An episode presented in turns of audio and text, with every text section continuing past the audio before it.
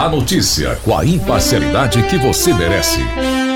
Está no ar. Está no ar. Jornal Tudo em Dia. Com Paulo Braga.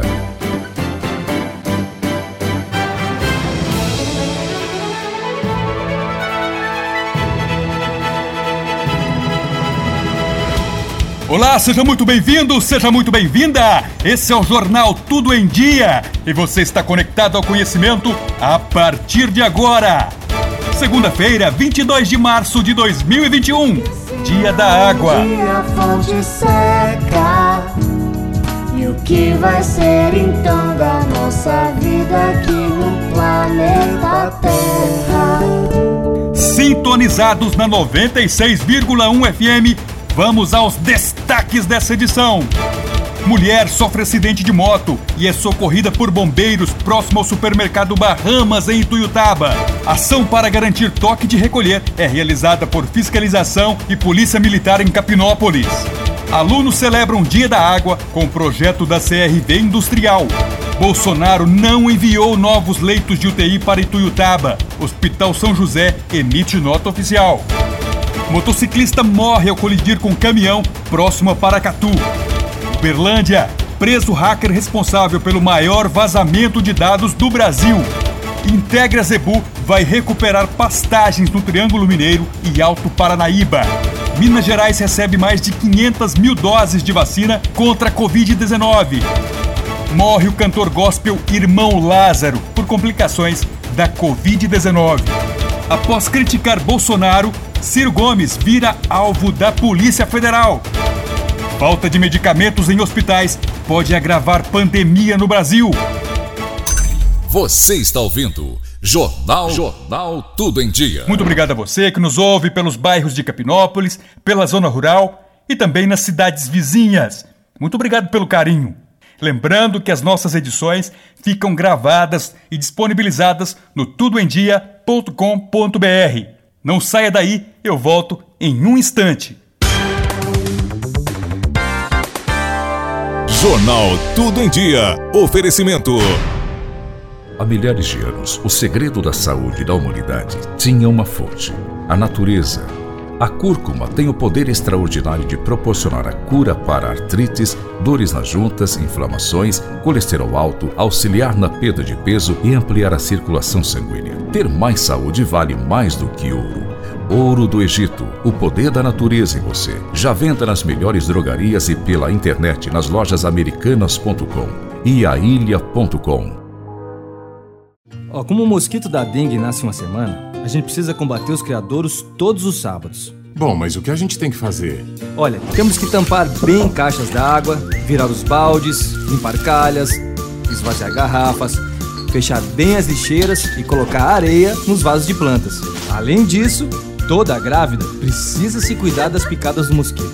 Se o mosquito da dengue pode matar, ele não pode nascer. Sábado da faxina. Não dê folga para o mosquito da dengue. Magazine Brasil Líbano, sempre pronto pra atender. Qualidade dos produtos, tudo isso é pra você. Honestidade e liderança, é você em primeiro lugar. Magazine Brasil Líbano, você pode confiar. Honestidade e liderança, é você em primeiro lugar. Magazine Brasil Líbano, você pode confiar. É o seu lugar. Pra você e sua casa, é fácil de comprar. Venha pra cá, aqui é o seu lugar. Pra você e sua casa, é fácil de comprar. Magazine Brasil Líbano. Tudo em Dia. Notícias do Brasil.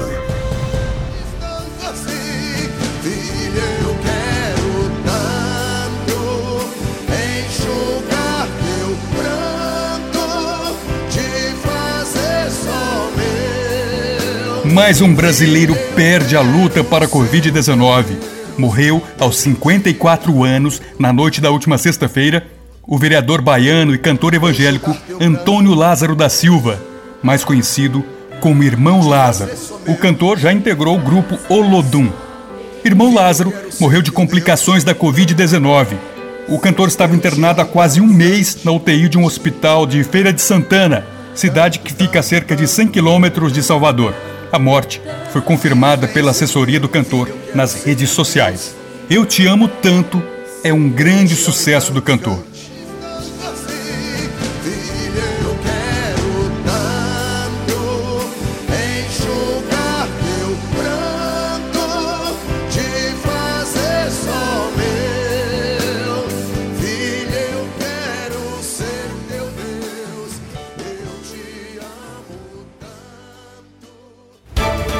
Falta de medicamentos em hospitais pode agravar pandemia no Brasil.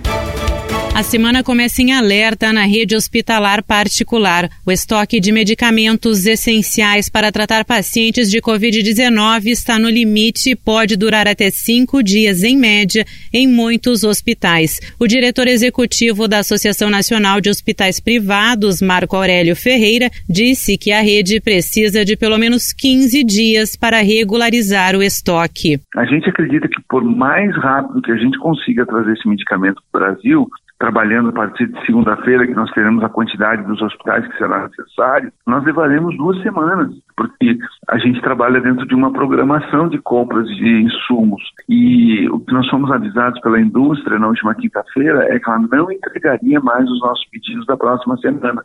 Marco Aurélio explicou que a requisição administrativa feita pelo governo federal exigiu exclusividade da produção nacional com foco no atendimento público e isso afetou a cadeia de compra de suprimentos da rede particular. Nós precisamos de uma estratégia que cuide do SUS, mas que também diga, olha, para a saúde suplementar, nós venderemos os medicamentos dessa forma ou entregaremos, autorizaremos a entrega dos pedidos que estavam em curso, porque a saúde brasileira é uma só o cidadão que está ali, ele é um cidadão brasileiro, seja ele da saúde suplementar, seja ele do SUS. O nosso problema nos hospitais privados hoje é falta de medicamento. São sedativos necessários para você entubar o paciente. Então, ou o governo tem uma estratégia rápida de distribuição desses medicamentos também para o setor privado, ou a gente vai ver uma grande dificuldade. Quando eu falo no setor privado, eu estou falando de 50 milhões de brasileiros que têm seu plano de saúde. A falta do kit de intubação afeta os hospitais filantrópicos, que atendem 60% dos pacientes do SUS.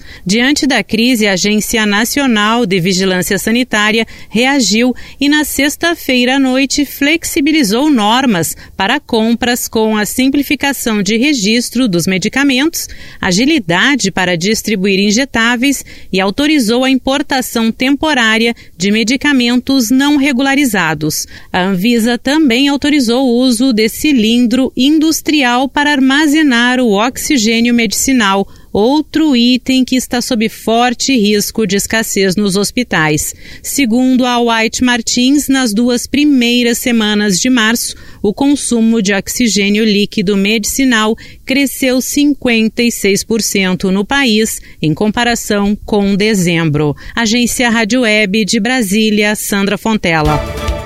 Após criticar Bolsonaro, Ciro Gomes vira alvo da Polícia Federal. O pedido foi assinado pelo próprio presidente Jair Bolsonaro. O presidente usa a Polícia Federal para reprimir críticos. O inquérito se refere a uma entrevista de Ciro, registrada em novembro de 2020, quando Ciro Gomes chamou o presidente de ladrão e argumentou que Jair Bolsonaro age com boçalidade e desrespeito à saúde pública. A entrevista foi cedida à rádio Tupinambá de Sobral poucas pessoas haviam ouvido ou assistido a entrevista no YouTube. No entanto, após a iniciativa do processo, muitas pessoas tiveram a curiosidade de ouvir a entrevista. O Bolsonaro, para mim, é um boçal irresponsável e criminoso. Eita. E ladrão.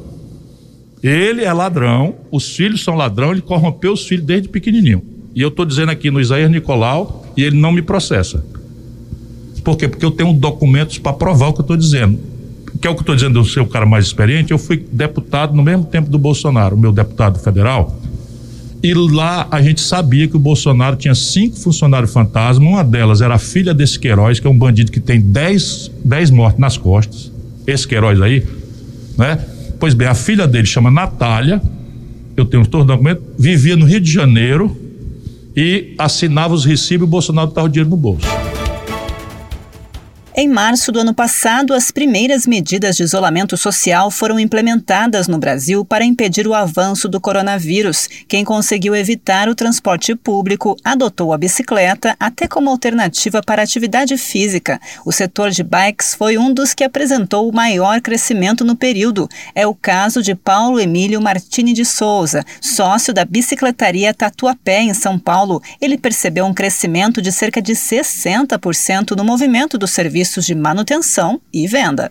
A gente percebeu que teve um grande aumento na procura de manutenção e de venda de bicicleta em geral, não só adulto como infantil porque com as outras modalidades de prática esportiva fechada, por causa do isolamento, o pessoal resolveu praticar bastante na rua e a bike foi uma forma que o pessoal encontrou de conseguir suprir a necessidade, né? Claro que a gente efetuou um trabalho de divulgação maior em rede social e a gente teve ter agenda de três semanas já marcado mesmo eu tendo aumentado o quadro de funcionários, né? Eu tinha um e acabei contratando mais um, e hoje a gente não consegue trabalhar com menos que dois. O aumento do planejamento urbano, a mudança no Código Nacional de Trânsito e a demanda pelos serviços de delivery foram alguns dos motivos que levaram muitas pessoas a buscar as duas rodas para se locomover. Emílio aproveitou os meios digitais para promover o trabalho e reforçou os cuidados com os protocolos de higiene na rotina da loja. Além do distanciamento social, a gente tomou cuidados como implantação de álcool gel na loja, né? Os funcionários, além de usar óculos e máscara, eles ficam no ambiente deles, da oficina, então poucas vezes eles têm contato com o público direto, né? Na frente no balcão, a gente evita que muitos clientes fiquem esperando ou fiquem aglomerados no, no salão da loja. A gente tenta atender a todos o mais rápido possível para não causar a aglomeração. O Sebrae lançou a campanha Cuidados. O objetivo é mobilizar donos de pequenos negócios e clientes para que continuem atentos às medidas de segurança e higiene contra a Covid-19, protegendo vidas e evitando um retrocesso no enfrentamento da pandemia. No portal Sebrae, o empresário encontra uma página exclusiva com vídeos, infográficos, modelos de materiais de sinalização, além de acesso aos e-books dos protocolos de retomada segura. Acesse sebrae sebrae.com.br. Agência Rádio Web de Brasília, Alexandra Fiore. Estamos apresentando Jornal Tudo em Dia. Vamos acessar, venha navegar a ilha.com. Vamos acessar, venha navegar a ilha.com. Vamos acessar, venha navegar a ilha.com. Vamos acessar, venha navegar a ilha.com. segurança, tudo que você quiser. O site que é tudo de bom, ailha.com. É fácil para navegar, o jeito novo de comprar. O mundo inteiro vai gostar, ailha.com.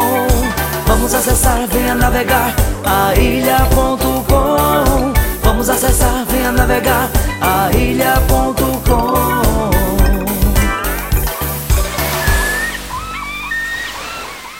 Chegou um novo CCAA para você. Online, ao vivo e presencial. Juntos, o mesmo conteúdo, a mesma qualidade para todas as idades. Você pode decidir a cada aula onde vai aprender inglês ou espanhol. Na sala de aula com sua turma, em casa, no trabalho, em qualquer lugar. Sempre com a presença do seu professor, interação com os amigos e muita conversação. A flexibilidade que você precisava com a nossa qualidade de ensino. Chegou a hora de ter seu próprio recanto de tranquilidade e viver com mais qualidade de vida. Vende-se uma propriedade rural na região da Chácara do Neguta, em Carpinópolis, no Triângulo Mineiro. Local privilegiado. Bem estruturado com três suítes. Sala. Ampla cozinha. Varanda. Pomar pontos destinados à criação de animais e áreas para plantação. Água de qualidade e em abundância. Torre de internet banda larga com sinal disponível 24 horas. A poucos minutos da área urbana. É negócio de ocasião. Para maiores informações, ligue 34 99963 0998. Estamos apresentando Jornal Tudo em Dia. Tudo em Dia. Notícias regionais. O motociclista morreu após colisão com um caminhão carregado com carga de milho na altura do quilômetro 34 da BR-050, próximo ao município de Paracatu. O acidente ocorreu no último sábado. A informação foi confirmada pelo Tudo em Dia junto à Polícia Rodoviária Federal. Segundo a PRF, a vítima é um homem de 59 anos, morador de Brasília. O motorista do caminhão é do Espírito Santo e tem 53 anos. Segundo levantamentos da PRF no local do acidente, ficou constatado que o motociclista que seguia no sentido Brasília ocupou a contramão e colidiu frontalmente com a carreta, que seguia no sentido Belo Horizonte.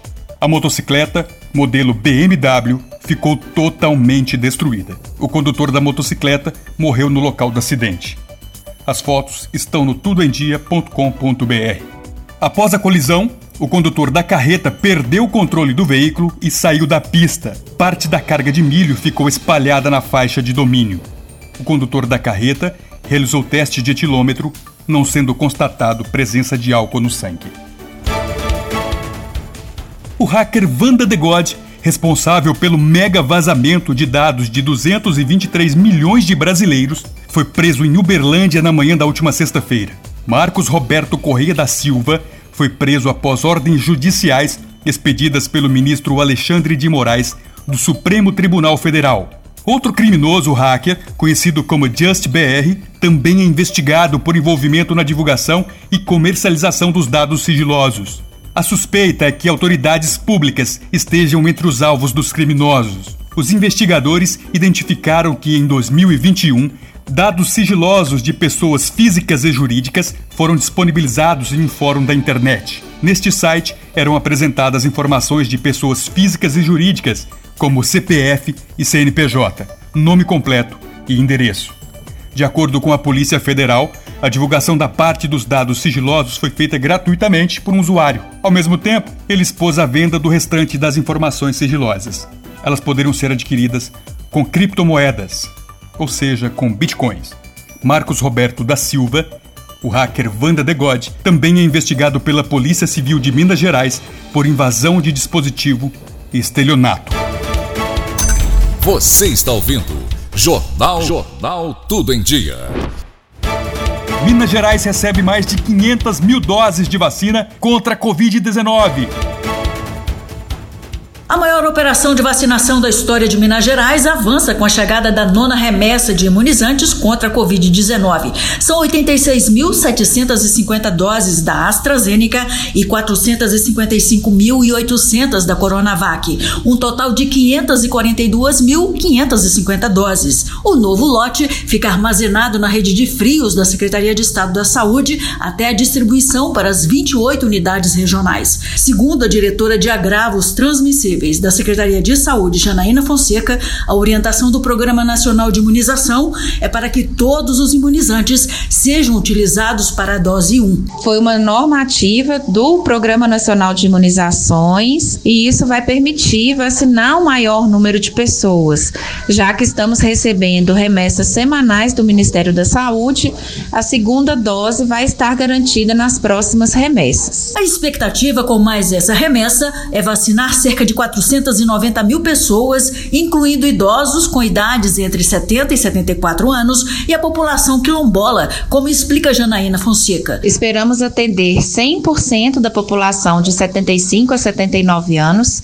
iniciar de forma bastante avançada o grupo da população de 70 a 74 anos e ainda atender populações ribeirinhas e quilombolas, conforme recomendações do Programa Nacional de Imunizações.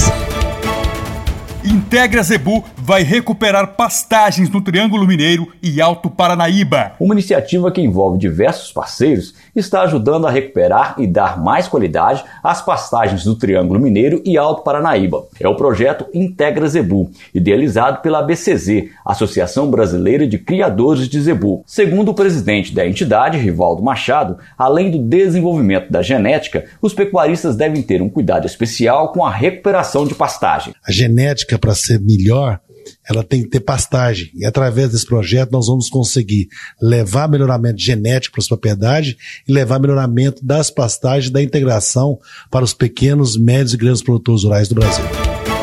O segundo pelotão de bombeiros de Ituiutaba foi acionado no último sábado para capturar uma serpente na Escola Municipal Aida Andrade Chaves, do satélite Andradina, em Ituiutaba. Após a realização da captura da serpente, os militares se deslocaram para realizar a soltura do animal. No percurso, os bombeiros se depararam com uma motociclista caída ao solo na BR-365, próximo ao supermercado Bahamas. Os militares realizaram os primeiros socorros e acionaram o SAMU e a Polícia Militar. A vítima, mulher de 33 anos, relatou que retornava para sua residência quando sofreu o acidente. A vítima apresentava escoriações pelo corpo e traumatismo craniano, apresentando-se estar confusa, agitada e desorientada. O SAMU conduziu a vítima ao pronto atendimento de Ituiutaba para atendimento médico. A assessoria dos bombeiros não soube informar ao Tudo em Dia se a vítima era profissional de alguma atividade essencial, já que transitava em horário de toque de recolher. Após a condução da vítima ao pronto atendimento, os bombeiros realizaram a soltura da serpente em seu habitat natural. Comitê de Enfrentamento à Covid-19 e Polícia Militar fazem patrulhamento educativo em Capinópolis para garantir o toque de recolher e levar orientações à população. O Comitê de Enfrentamento à Covid-19 em Capinópolis, juntamente com a Polícia Militar, realizaram ronda especial para garantir o toque de recolher após as 20 horas. A ação ocorreu na última sexta-feira, 19 de março. A equipe patrulhou todos os bairros de Capinópolis. A princípio, a ação tem o objetivo de orientar a população sobre a proibição de circulação entre 20 horas e 5 horas da manhã além das aglomerações. A equipe também orienta sobre o uso de máscaras como medida sanitária. A medida deve continuar, segundo o coordenador Neilton Júnior. Nós da equipe de fiscalização do Covid-19, com parceria da Polícia Militar, realizamos uma ação para orientar a população sobre a continuidade da onda roxa no município de Capinópolis, na qual manteremos principalmente o toque de recolher das 8 às 5 da manhã. A proibição de venda de bebidas alcoólicas, a proibição de eventos públicos e privados e também reuniões de família que não mora na mesma casa. É assim, Paulo, conto com a colaboração de todos, já que estamos cientes da falta de UTI e enfermaria. Não é hora de relaxar. Uma informação distorcida ou maliciosa acabou tomando as redes sociais da região do Pontal do Triângulo Mineiro. A informação que aponta que o presidente Jair Bolsonaro enviou 10 leitos de UTI para Ituiutaba induz o leitor a crer que novos leitos foram disponibilizados. Os leitos, na verdade, já estavam disponíveis desde o ano passado, e tal pagamento se refere aos custeios. As unidades foram mantidas e ativas, e nas últimas semanas registraram 100% de ocupação com pacientes Covid-19. Diante da repercussão, o Hospital São José da Sociedade São Vicente de Paulo emitiu nota oficial. Abre aspas. A diretoria do Hospital São José da Sociedade São Vicente de Paulo vem a público esclarecer sobre a portaria GMMS número 501 de 19 de março de 2021 do Ministério da Saúde do Brasil, amplamente divulgada nas redes sociais, a qual autoriza leitos de unidades de terapia intensiva, UTI, para atendimento exclusivo dos pacientes Covid-19. É apenas a renovação para 2021, para o pagamento mensal dos 10 leitos de UTI Covid-19 já existentes que foram credenciados em 2020. Não se trata de leitos novos. Fecha a nota. O Dia Mundial da Água é celebrado nesta segunda-feira, 22 de março. Para celebrar a data, a usina CRV Industrial desenvolveu um projeto remoto com alunos da escola Higino Guerra. O desafio para que os alunos produzissem um texto ilustrado, ressaltando a importância da água, foi lançado pela bióloga Lívia Reis em um vídeo que foi compartilhado com os alunos. A professora Luciana Malaquias ressaltou a importância desse tipo de ação para a formação da consciência ambiental dos alunos. Então, com esse tipo de ação, eles estarão mais preparados para observar criticamente o uso da água. E o intuito do projeto também foi de capacitar os alunos como sujeitos interativos né, do processo da educação ambiental, possibilitando também né, é, aos alunos a oportunidade de reelaborar e transformar o futuro do nosso planeta. Lívia Reis falou a reportagem do Tudo em Dia. Bom dia, Paulo. Bom dia, ouvintes do jornal Tudo em Dia. Hoje, dia 22 de março, nós comemoramos uma data muito importante, o Dia Mundial da Água. Por que essa data? Ela foi instituída em 1992 pela Organização das Nações Unidas, com que objetivo? Alertar a população sobre a importância da preservação da água de forma a garantir a nossa sobrevivência e a sobrevivência do planeta. Porque todos nós sabemos como a água está presente na nossa vida. Desde a manutenção do corpo, nosso corpo é formado por cerca de 60% de água, os processos digestivos, o processo de controle de temperatura do corpo dependem da água. Nossas atividades diárias, higiene pessoal, na produção de alimentos e até nos nossos momentos de lazer, a gente tem presente a água. Por isso, a intenção desse dia 22 de março é promover ações que auxiliem as pessoas a refletir, a conscientizar sobre a importância da água. Na CRV, eh, a água ela é fundamental para a produção, né? A gente fabrica açúcar, álcool, e desde o início do processo, lá na plantação de cana, durante todo o processo de fabricação, a água está presente. Então, nós buscamos ações que garantam a preservação dessa água, atendendo às exigências dos órgãos ambientais, trabalhando com os colaboradores e estendendo até mesmo à população essas ações para favorecer essa conscientização. Então, é, nesse período de pandemia, infelizmente, em que nós não podemos estar tão próximos, é, a gente resolveu, né, conversou com a escola é, e fizemos uma parceria com o Gino Guerra, onde foi proposto que os alunos realizassem produções sobre a água, como ela faz parte do dia a dia de cada um, o que eles fazem para economizar, e, e o resultado não podia ser diferente do que a gente imaginou foi muito positivo. As crianças produziram textos maravilhosos, ilustrações lindas, é, alguns narraram poesias. E, e o mais importante nisso tudo é que através dessas produções a gente percebeu o nível de conscientização que essas crianças têm, o quanto elas já conhecem e percebem a importância da água na nossa vida. É, não só da água, do meio ambiente em geral, e como essas crianças são a base, elas vão estendendo esses conhecimentos, essa consciência aos pais, aos familiares, de forma que a gente forma uma rede grande dessa, dessa conscientização. Então, foi muito positivo esse tipo de trabalho e eu gostaria assim de aproveitar e agradecer né, a, a equipe da Escola Gino Guerra, na pessoa da diretora Reunice estender aí meu agradecimento às professoras, supervisora, aos pais e alunos que colaboraram para esse tipo de atividade acontecer. É, sempre estão dispostos, sempre que a gente faz uma proposta, eles atendem, não medem esforço para que seja realizado. E, e é muito bom essa parceria, essa relação que a escola permite que a gente faça entre o nosso trabalho e a sociedade. Muito obrigada. Você está ouvindo Jornal Jornal Tudo em Dia. E você, nosso ouvinte, pode enviar sua mensagem para 34 99929 0001.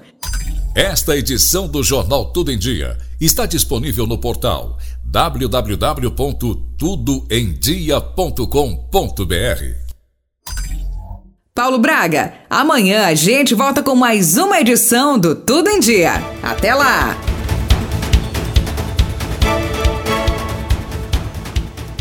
E assim eu coloco um ponto final na nossa edição de segunda-feira. Você me encontra no portal tudoemdia.com.br, nos aplicativos e nas redes sociais.